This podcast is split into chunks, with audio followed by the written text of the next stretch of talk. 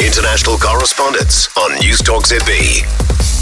See what's going on with the balloon and all the rest of it. Richard Arnold is our correspondent in the States. Good morning. Uh, good morning, Kia The Chinese spy balloon, if indeed the, that's uh, what it was, they shot it down. Have they got the bits yet? Uh, they're still picking up the pieces, but why this, why now? The questions the Pentagon hopes to answer as they race to retrieve the wreckage of this balloon that was uh, shot down by the F 22. Uh, it was uh, quite an operation, even for those on the ground. I just heard the boom. All of a sudden, the whole house just shook. Yeah, China is protesting the popping of the balloon, as you've been hearing. The Chinese internet abuzz with all of this, and Beijing warning that they reserve the right to take retaliatory action. Still, China has claimed the balloon, about the size of three buses, this thing, was a weather balloon that simply went off course. However, China didn't, you know, bother to say anything about this balloon until the Americans spotted it. It was first seen flying over Montana in areas where there are military sites. As well, there is another balloon that's been spotted over Colombia and Venezuela. So, wayward balloons all over. Doesn't make a lot of sense, really. Uh, the US says it was a spy balloon. The US Navy now has moved to pick up the pieces off the South Carolina coast.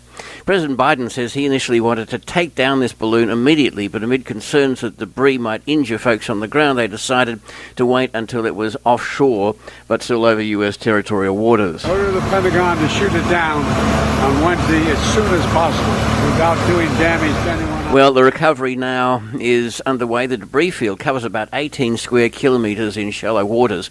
They have a salvage vessel headed to the area and several warships on scene marking out the perimeter. There are Navy divers and unmanned vessels that are able to haul up debris. They should be able to prove what the balloon's capabilities were.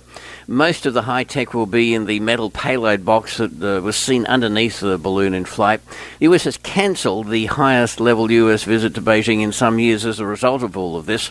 A trip by Secretary of State Antony Blinken. Uh, he is saying of this episode is a clear violation of U.S. sovereignty and international law. This is an unacceptable as well as irresponsible action. As to why President Xi might do something like this, that's leading to a lot of talk here. Xi has been struggling, of course, with uh, internal opposition to his handling of COVID. Uh, he has also made signs that he wants to ease tensions a bit with Western countries, worried they're moving towards stronger containment of China. Difficult to see any positives but Beijing in all of this. And back down to Earth, another blast of terrible weather, record low temperatures. This is just amazing. Uh, the northeastern states are trying to thaw out following uh, record breaking conditions here. Mount Washington in New Hampshire is the tallest peak in the eastern USA. It's not all that high, it's about uh, 1916 metres only, but it is famously windy and treacherous.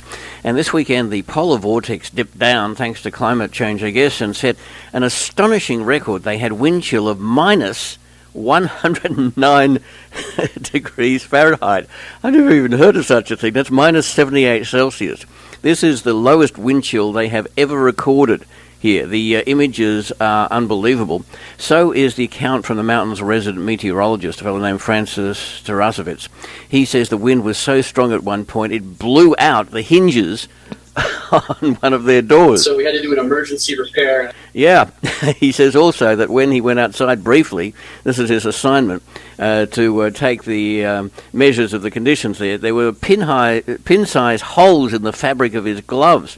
Uh, he says, tiny little uh, gaps in my mittens, uh, between my mitten and my wrist, and the spot that was uh, uncovered to the wind actually felt like a small bee kind of stinging my arm. Bee stings on the arm, so. you can get frostbite in these conditions, they say, in as little as five minutes.